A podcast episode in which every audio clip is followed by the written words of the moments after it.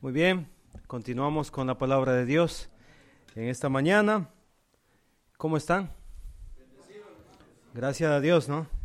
Qué bueno, yo estoy muy contento de estar con ustedes, en medio de ustedes, compartiendo su cariño, su amor, sus sonrisas, sus abrazos, sus saludos afectuosos.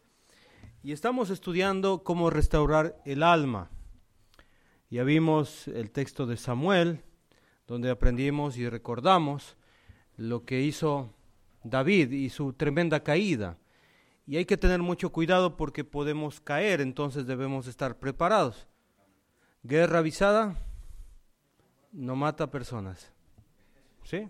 Es un dicho que dicen en Ecuador, probablemente aquí. Entonces hay que saber que podemos caer para no caer, por supuesto. Entonces estamos en el Salmo 51, ahí nos quedamos. Este salmo es al músico principal, Salmo de David, cuando después que se llegó a Betsabé, vino a él Natán el profeta. Vamos a ver cómo se sintió David después de esta tremenda exhortación, regañada lo podría decir, después de este llamado de atención de parte del Señor. ¿Estamos de acuerdo? Muy bien. Versículo 1, Salmo 51. Ten piedad de mí, oh Dios, conforme a tu misericordia, conforme a la multitud de tus piedades. Borra mis rebeliones, lávame más y más de mi maldad, y límpiame de mi pecado, porque yo reconozco mis rebeliones, y mi pecado está siempre delante de David. ¿Alguna vez usted ha trabajado todo el día y llega y se siente muy incómodo al final de la tarde? Se siente con el sudor del cuerpo y, hay una incomodidad. ¿Qué es lo que queremos? Llegar a la casa, primero limpiarnos, una, una buena ducha, a veces de agua fría necesitamos, y luego de eso ponernos ropa limpia. David se siente de esa manera pero en el alma. David se siente sucio. David siente que necesita una limpieza espiritual, una limpieza de parte de Dios. Hay palabras que aparecen aquí que son importantes. Por favor, subraye la palabra maldad, pero también subraye la palabra pecado, porque esas dos palabras describen la condición espiritual de David. La palabra maldad, traducido, buscando en el hebreo, significa perversidad y la palabra inmoral. Es decir, que David se siente perverso. Después de que habló con Natán, el profeta, David se siente una persona impía. Está diciendo, no puede haber hombre tan perverso como yo. No puede haber un hombre tan malo como yo, porque de eso habla la segunda palabra. Eh, pecado. Pecado. David se siente como un ofensor. Eso significa la palabra pecado en el texto bíblico. Alguien que ofende, alguien que es culpable. David dice, la verdad es que soy una persona sucia. La verdad que así está mi alma. Y vamos a aprender en este momento, en este momento vamos a aprender lo que David realmente le llevó a pecar. ¿Quiere aprender eso? Yo le dije que David no pecó porque no estaba ocupado en batalla, no, ese no era el caso. A veces se dice que es por desocupado, no, no, no, no nada que es. El Salmo 51 me dice por qué. Dice el texto bíblico en el versículo 3, porque yo reconozco mis rebeliones. Y la palabra rebeliones significa ser rebelde. Subraya esa palabra, en serio. Porque lo que hizo que David peque es que fue rebelde. Y habíamos hablado un poquito de eso en el capítulo 12 de Samuel.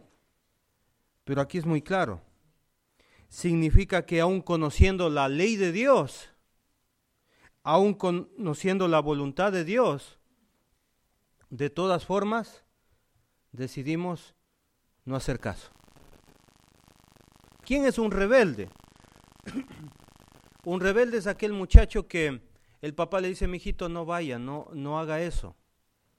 Eh, mijita, no le conviene ese hombre. Pero se tapa los oídos, no escucha las palabras del papá y de la mamá. ¿Y qué pasa? Comete pecados y, tiene problemas para toda su vida. Porque las decisiones que tomó repercuten en su futuro. Ya no pudo estudiar, ya no pudo salir adelante, ya un pecado manchó su vida. ¿Por qué? Porque no hizo caso a quién? Al papá y a la mamá. La rebeldía de David no es con papá y mamá. Es una rebeldía con Dios.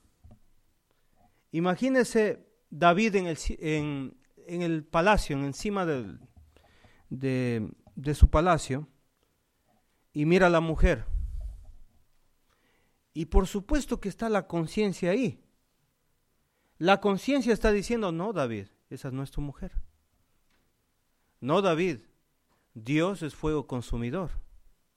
No, David, si tú pecas, vas a tener problemas con Dios y Dios puede destruirte.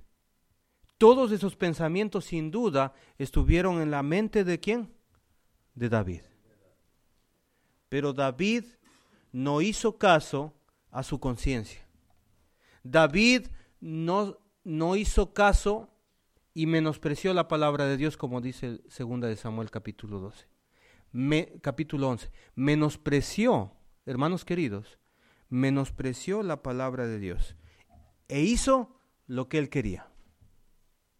Este es el tremendo problema que tuvo David, aún recibiendo la predicación, la palabra de Dios. No hace caso a Dios, rebeldía.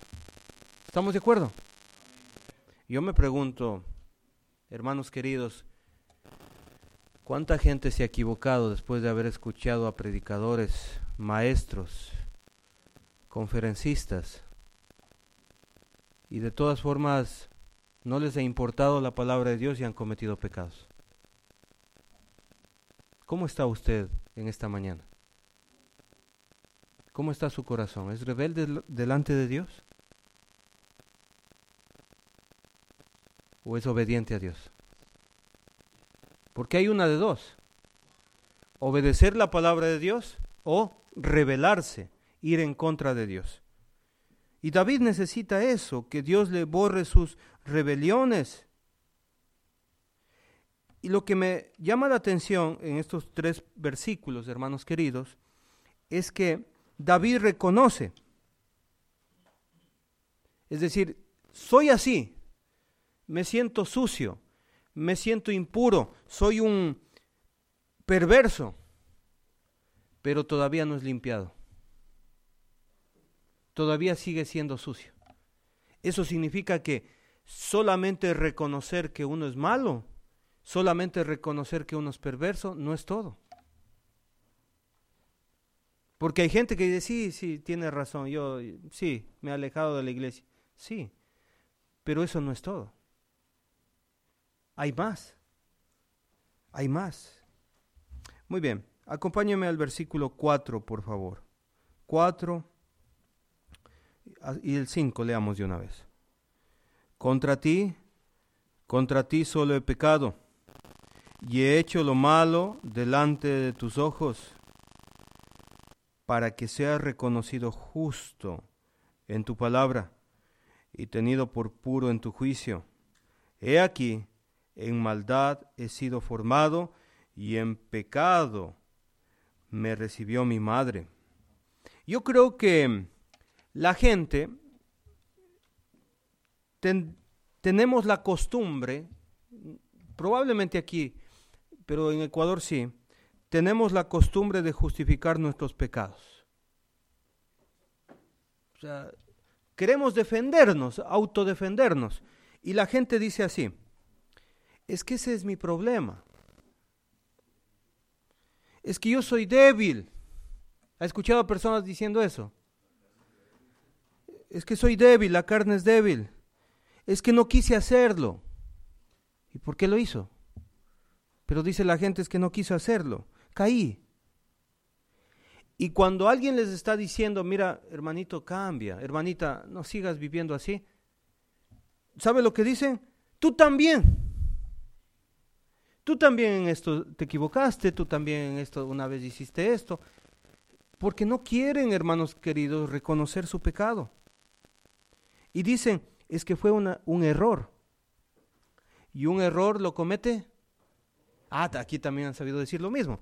Pensé que solamente en, en Ecuador. Un error lo comete cualquiera, dicen. Y tiende por naturaleza a decir, eh, bueno, todos lo hacen. Todos son pecadores. Y, que lance la primera piedra, dice, ¿no es cierto? Porque no nos gusta reconocer nuestro pecado. Pero mire el texto bíblico, versículo 4. Y he hecho lo malo delante de tus ojos. En otras palabras, David está diciendo lo siguiente. Señor, yo pequé en tu cara. Yo pequé delante de ti, Señor. Y esto es un, eh, hermanos queridos, algo que debemos entender y creer todos, que Dios está en todo lugar. Y cuando pecamos, estamos haciendo delante de la presencia de Dios. Usted podrá esconderse de, de su papá y su mamá. A escondidas puede estar haciendo las cosas. Usted puede esconderse del maestro de la escuela, puede esconderse de los pastores de la iglesia, puede esconderse hasta de los hermanos de la iglesia, se esconde hasta de su familia, pero nunca va a poder esconderse de la presencia de Dios. Salmo 139. Dice David, delante de mí está el Señor, detrás de mí está el Señor, en todo lado está el Señor. Encima de mí está su mano poderosa, dice el Salmo 139. No se puede huir de la presencia de David, de, de Dios. No se puede huir de la presencia de Dios. David reconoce el problema y dice, el problema que yo tengo es delante de Dios y tiene que ver con mi alma. Porque él pecó delante de Dios. Entonces, si usted quiere restaurar su alma, reconozca que Dios lo sabe todo. No puede engañarle a Dios. No puede decir, es que sí, soy un poquito pecador, pero igual voy al cielo. No se puede decir esas cosas. Él me va a perdonar faltando cinco minutos antes de morir. No, ha leído el ladrón de la cruz. Y ahí al último, Dios tiene misericordia, o Dios no es amor y misericordia. Ah, pero usted necesitaría también estar crucificado ahí y sangrando usted y, sufriendo por sus pecados. Necesitaría, necesitaría estar en esa misma condición. Y necesitaría estar en, en ese tiempo, porque hoy es diferente. Estamos en un nuevo pacto. O sea, la idea de supuestamente inteligente, faltando minutos antes de morir, ahí me arrepiento, es equivocada. Dios quiere que hoy nos arrepintamos, Dios quiere que hoy tomemos las decisiones. David, hermanos queridos, pecó con conocimiento de la palabra. Y lo más espantoso es que David pecó conociendo el juicio de Dios. Imagínense nosotros, hermanos queridos, sabemos que va a haber un juicio eterno y que el Señor en Mateo 25 versículo 40, 41 dice, apartados de mí, malditos al fuego eterno. Y a pesar de eso nosotros pequemos. Pues es insensato. Y a eso Dios le llama rebeldía, rebeldía. Entonces, David está en problemas. David está en pecado, en tremendo pecado. Hay cristianos que al acusarles su conciencia, hacen algunas cosas para calmar la culpa. O sea, soy culpable, dice, ¿no? Entonces decide tomar decisiones. Decisiones. empieza a reunirse en la congregación.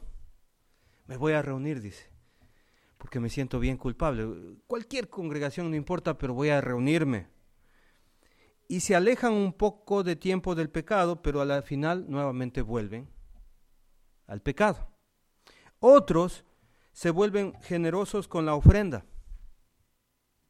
y se vuelven generosos con los necesitados. Soy pecador, dicen, tengo esa culpa, entonces voy a ayudar a esos pobres que están ahí. Y dice, voy a hacer esas obras. Pero la verdad es que Dios quiere que nosotros aprendamos a restaurarnos. Y Dios quiere que nosotros confesemos nuestros pecados.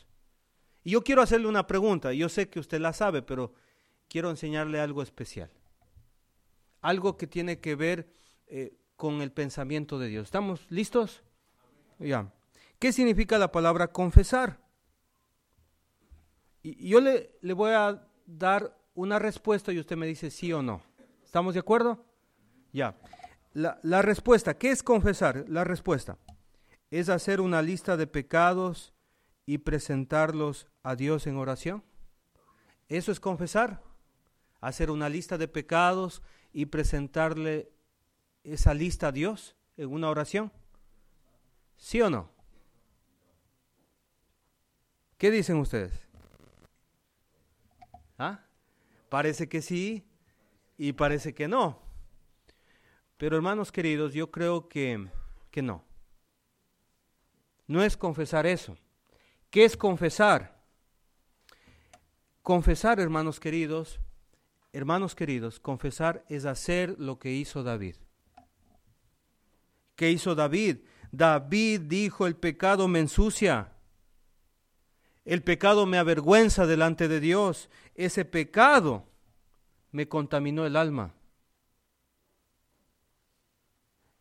Hermanos queridos, es tener este sentimiento que si Dios tiene misericordia de mí, que si Dios quiere y tiene muchísima misericordia conmigo, Él me perdonará. Hermanos queridos, hay que presentar a Dios nuestros pecados, pero hay que sentir dolor en nuestro corazón de haber ofendido a Dios. De nada sirve presentar una lista si usted no tiene dolor en el corazón. Hay que sufrir por haber pecado. Hay, hay que sentir vergüenza con Dios para no volverlo a hacer. Amén. Primera de Juan 1.9. Primera de Juan 1.9, porque queremos restaurar el alma de algunos probablemente que están aquí. Y, y, usted tal vez prepararse para algún momento si es que probablemente caiga. No, no hay que caer, pero si alguna vez caemos, preparados. Amén. Primera de Juan 1.9. Si confesamos nuestros pecados, ¿qué hay que hacer? Confesar nuestros pecados. Pero yo le voy a mostrar una gran realidad, hermanitos queridos. Estaba hablando con el hermano Juan y dice, ya sé que Dios es, amor, ya sé que Dios es misericordioso Quiero conocer más a Dios, decía Juanito. Tiene razón. Conozcamos dos características de Dios ahora. ¿Les parece bien? Dos características, grábeles en su corazón. Dios es, en el texto bíblico que nos revela el apóstol Juan, Él es fiel. Él es fiel. Una característica de Dios. Significa esto, hermanos queridos, que usted puede ser infiel, pero Dios nunca. Dios permanece fiel. ¿Acaso Dios no nos recibe después de mucho tiempo? Por supuesto que sí. El hijo pródigo. En una ocasión había un, un joven que se metía mucho en problemas. Y él no le importaba meterse en problemas porque tenía un hermano mayor que era abogado. Entonces se metía en problemas, llamaba por teléfono a su hermano, Ahí tengo un abogado, les decía a sus amigos. Ningún problema. Igual no me cobra, es mi hermano. Llamaba a su hermano y su hermano lo sacaba. Y eso hacía por muchos años. Y en una ocasión se metió un problema gravísimo.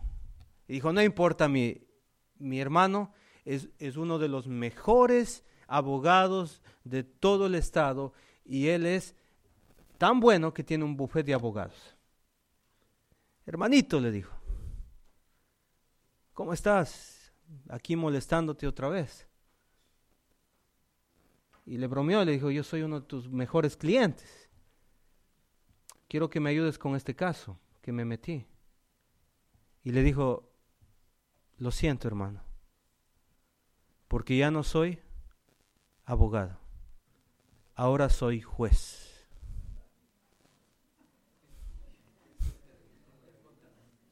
Tengo que condenarte. Y eso es lo que hace el Señor todo este tiempo, hermanos queridos. Él es fiel, pero va a llegar el día del juicio donde Él ya no es mediador. Él es nuestro juez. Entonces hay que tener cuidado, hermanos. ¿Qué piensa usted de Dios? ¿Qué piensa del Señor? Es, es, fiel, por supuesto. Él es fiel. Pero también es justo. Y la palabra justo, hermanos queridos, hay que tenerle respeto. Porque Dios no va a dejar que usted siendo cristiano no tenga juicio. Le explico muy bien. Le voy a explicar muy bien. Cuando usted lee la historia de David en, en segunda de Samuel, capítulo 11, capítulo 12, miramos hasta el, capítulo 12 la sentencia. Pero desde el capítulo 13 en adelante miramos las consecuencias. ¿David fue perdonado, sí o no? Sí. ¿Pero tuvo consecuencias? Mire, ese hijo que, que fue concebido por fornicación y adulterio, murió. Y David lloraba, hermano. Derramó sus lágrimas. Su familia fue destruida completamente. Un hijo de él violó a su propia hermana. Un hijo de él lo persiguió para matarlo. Ay, qué triste esa historia, ¿no? Lo que quiero decirle, hermanos queridos, es que Dios me perdona, pero yo no puedo evitar las consecuencias de mi pecado. No puedo evitar. En, Ecuador, cuando usted saca una licencia de conducir, le dan 30 puntos a su licencia. Si usted se pasó un rojo, le quitan dos puntos o tres puntos, yo no sé. Si usted pasó a más de 120 kilómetros por hora, también le quitan puntos y pueden incluso llevarle a la cárcel. Pero se le acaba esos puntos, usted pierde la licencia. La oración no es ninguna licencia donde uno se pierde puntos, hermanos queridos. Usted no tiene la confesión de fe, de la confesión en una oración para seguir pecando. No, no. La idea, la, la idea, hermanos queridos, que nosotros entendamos que cuando yo confieso a Dios, yo confieso debo irme con humildad delante de Él. Amén. Debo rogarle a Dios. Ojalá Él me perdona. Dice el texto, estamos en 1 de Juan 1.9, Él es fiel y justo para perdonar nuestros pecados y limpiarnos de toda maldad. Él puede hacerlo. Pero no se fíe de que usted no va a sufrir después del pecado no se fíe. Porque hay consecuencias. Amén. Muchos quieren escuchar Dios te ama. Si te caes no importa, sigue adelante. Dios es amor. Vaya madurando, hermanito querido. Hermanito tibio, vaya madurando, en serio porque hay que conocer a Dios completamente, en todo, en toda su esencia, quién es Dios realmente. Y eso nos va a ayudar a madurar. Nos va a ayudar a madurar mucho, hermanos queridos. Sigamos porque se nos acaba el tiempo. Eh, versículo 6 de Samuel, de Salmo 51. Salmo 51, versículo 6. He aquí, tú amas la verdad en lo íntimo, y en lo secreto me has hecho comprender sabiduría. Purifícame con hisopo, y seré limpio. Lávame, y seré más blanco que la nieve. Hazme oír gozo y alegría, y se recrearán los huesos que has abatido. Recuerda el contexto. Dios habló a David por medio del profeta. David, hermanos queridos, David fue escogido por qué parte? Por su corazón, por su interior. Pero, como es la vida, ahora está siendo acusado por, ¿por qué? Por su corazón y por su interior. ¿Estamos de acuerdo? ¿Qué es lo que más extrañaba David? ¿Qué es lo que más extrañaba David? David extrañaba la comunión que él tenía con Dios. Decía qué bonito que era cuando yo estaba bien con Dios. Imagínese él escribiendo los, los salmos, David, y él decía qué bonito era cuando yo escribía, cuando yo le cantaba al Señor. Él había perdido por su pecado esa linda comunión que tenía con Dios. Quiero preguntarle a usted, ¿cómo está su relación con Dios? A propósito, ¿cómo vamos con Dios ahora? Hace algún tiempo se, se estrenó una película, El Joker. No sé si, si ha escuchado. El Joker. En español, el Joker. Sí, o el Joker. ¿Se, ¿Se acuerda del Joker? Él, ¿cómo estaba todo el tiempo? Con una sonrisa dibujada en la película. Pero ¿cómo estaba por interior? Triste y amargado todo el tiempo. Me temo que probablemente haya cristianos, uno que otro, que estén aparentando estar en comunión con Dios y aparentando tener gozo en el Señor, pero por dentro están muy tristes y acabados. Y eso no queremos. Mire, mire la relación que tenía David. Eh, Salmo 16.11, luego volvemos. Salmo 16.11. ¿Qué dice el texto bíblico? Salmo 16:11. Me mostrarás la senda de la vida. En tu presencia hay plenitud de qué? Cuando usted está delante de la presencia de Dios, ¿cómo está? Gozoso. Qué lindo que estar bien con Dios. Qué lindo es estar en la presencia de Dios. En tu presencia hay plenitud de gozo. Pero lamentablemente, hermanos queridos, lamentablemente, mira el versículo 8 del Salmo 51. Hazme oír gozo y alegría. ¿Y hasta dónde estaba la profundidad de su problema? Y se recrearán los huesos que has abatido. Cuando Natán hablaba con David, David sentía puñaladas en su corazón. Sentía que se le están quebrando los huesos porque sintió la exhortación de parte de Dios. Siento como si me estuvieran apaleando los huesos. Siento que me están apretando el corazón, decía David. Primera de Timoteo capítulo 5 versículo 24.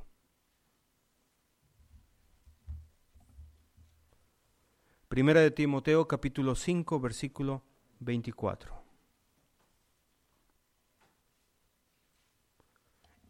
Esto es lo que le pasó a David.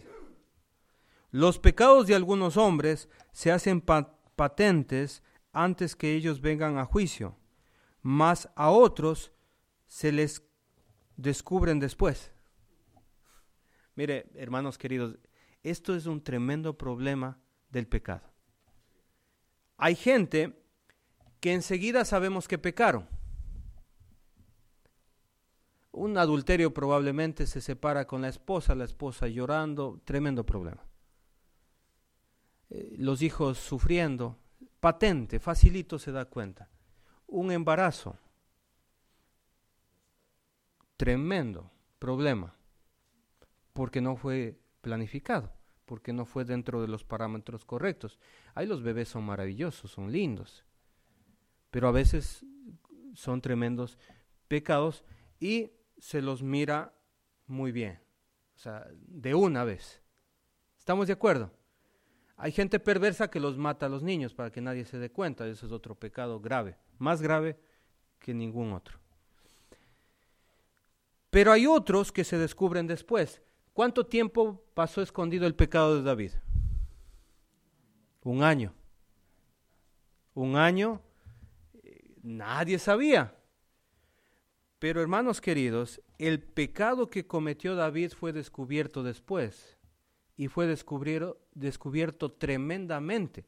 Tanto y tan, tanto fue esparcido este pecado que nosotros que somos de diferentes países, aquí en Estados Unidos, mire, nos enteramos del pecado de él.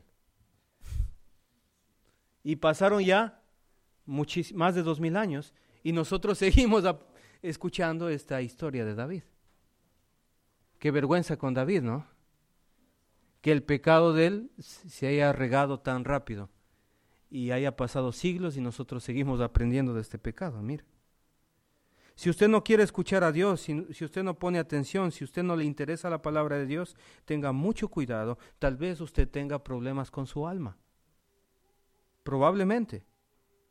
Y hay siete cosas en el texto bíblico que aparecen aquí en el versículo 9. Voy a leerlo. No tengo tiempo de explicarlo, sería bonito explicarlo. Pero hay siete cosas que pide David para ser restaurado. ¿Está listo para estas siete cosas? Muy bien, versículo 9. Esconde tu rostro de mis pecados y borra todas mis rebeliones. Versículo 10. Crea en mí, oh Dios, un corazón limpio y renueva un espíritu recto dentro de mí. No me eches delante de ti y no quites de mí tu Santo Espíritu. Vuélveme el gozo de tu salvación y espíritu noble me sustente. Hay un proceso para restaurar el alma, si usted se dio cuenta. Son siete cosas. Espero que usted los estudie en su casa. Son siete cosas. ¿Cuáles son? Como los siete dones, interesante, ¿no? Son siete cosas. Número uno, David pide perdón de pecados. ¿Lo notó? Número dos, David pide tener un corazón limpio. Número tres, David quiere un espíritu de rectitud. Cuatro, David quiere o tiene el anhelo de estar bien con Dios. Cinco, eso está pidiendo David. David pide la presencia del Espíritu Santo en su vida. Seis, David quiere otra vez gozarse en la salvación, porque había perdido ese gozo. Y número siete, David quiere estabilidad y obediencia. ¿Qué le parece? Eso lo estudia y ese es el compromiso que usted lo estudia en su casa. ¿Estamos de acuerdo? Porque quiero pasar a otra parte, al versículo 13 al 19. Me encanta esta estos resultados, y usted puede escribirlo en sus notas, los resultados de una persona arrepentida y, y, cuando una persona confiesa sus pecados. ¿Sí? ¿Están listos? Versículo 13. Entonces enseñaré a los transgresores tus caminos. ¿Qué quiere David? Mire, hermanito, yo no puedo enseñar si no estoy arrepentido.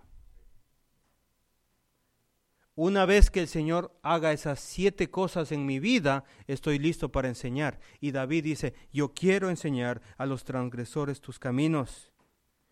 Y mire lo que dice, y los pecadores se convertirán a ti. Tremendo evangelista, ¿no? Hablar del Señor, para que la gente se convierta a sus, a sus pecados. Qué bonito, ¿no?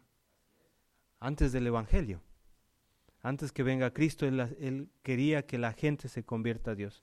Qué bonito. Más ahora nosotros que tenemos el Santo Evangelio y el poder de Dios en su palabra, revelada claramente. Imagínense, versículo 14. David, ¿qué había hecho en su vida?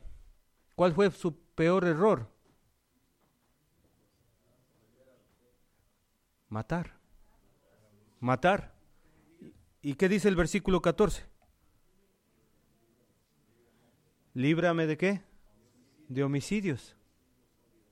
Oh Dios, Dios de mi salvación. Claro, eso no le dejaba dormir a David. Señor, líbrame de esos pensamientos, líbrame de homicidios.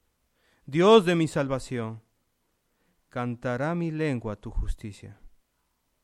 Mira, hermanitos, ¿sabe cuál, cuál es una de las... Cuando uno va al doctor, eh, los doctores buscan síntomas, ¿verdad? Síntomas, dice, es, estos síntomas. Y de esos síntomas, eh, tal vez a veces pueden dar una solución. ¿Cuál es uno de los síntomas que uno está alejado de Dios? Dejar de cantar. Mire lo que dice el, el, texto. Cantará mi lengua, versículo 15, Señor, abre mis labios. Porque mucha gente está sus labios cerrados, no quiere cantarle al Señor. Y Dios quiere, hermanos queridos, que nosotros le cantemos. Abre mis labios y publicará mi boca tu alabanza. Qué bonito, ¿no? David no podía cantarle al Señor después de la culpa que él tenía. Y le pidió al Señor, Señor, abre mis labios. Y si usted no está cantando, pídale al Señor, abre mis labios, Señor porque usted fue creado para la alabanza de la gloria de su gracia. Efesios capítulo 1. Amén. Dice el texto, versículo 16, porque no quiere sacrificio. Y yo les hablaba de que él pasó un año haciendo sacrificios, eh, hablando de matando animales en sacrificio a Dios.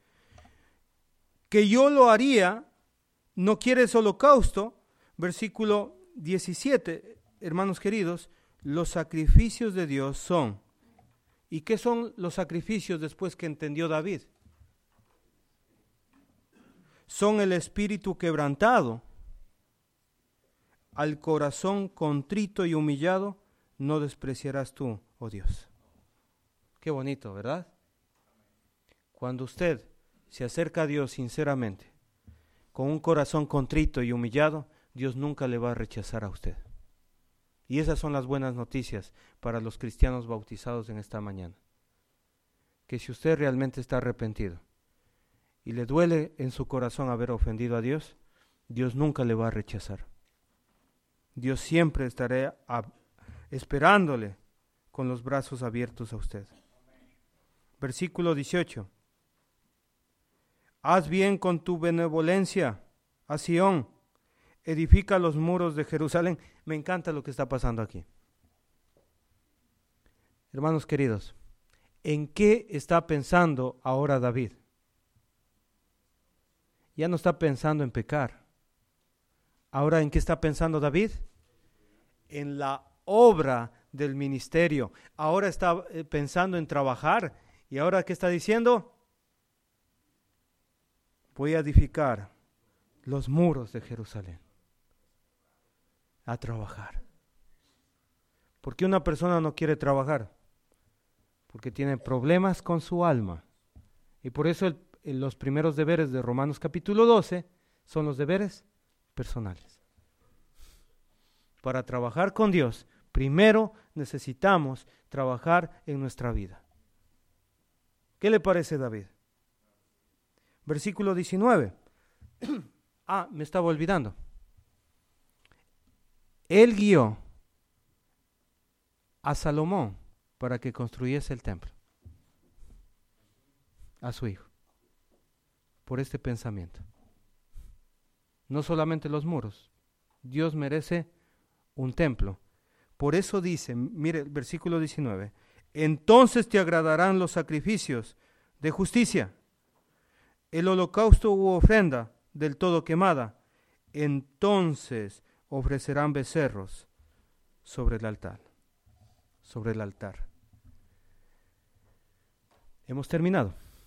Vamos a hacer algunas conclusiones de este sermón. Por estar pensando solamente en este, este mundo, a veces nos olvidamos del alma. Piensa en su alma siempre, hermanos queridos. ¿Cómo está su comunión con Dios? ¿Conocemos su ley? Yo creo que sí. Él nos mira. Por supuesto que sí. Sabemos que Él es un juez justo. Sí. Pero recuerda esto, hermanitos queridos. Anhelemos estar bien con Dios. Anhelemos estar en comunión con Dios. David hizo votos, hizo votos, es decir, compromisos. Usted va a hacer compromisos con Dios también. ¿Qué votos va a hacer usted? Que Dios nos ayude, hermanitos queridos, a ser fieles a Dios. Un abrazo de parte de la Iglesia de Cristo en Ibarra, Ecuador, de nuestros pastores, diáconos y evangelistas. Que Dios les bendiga, hermanos.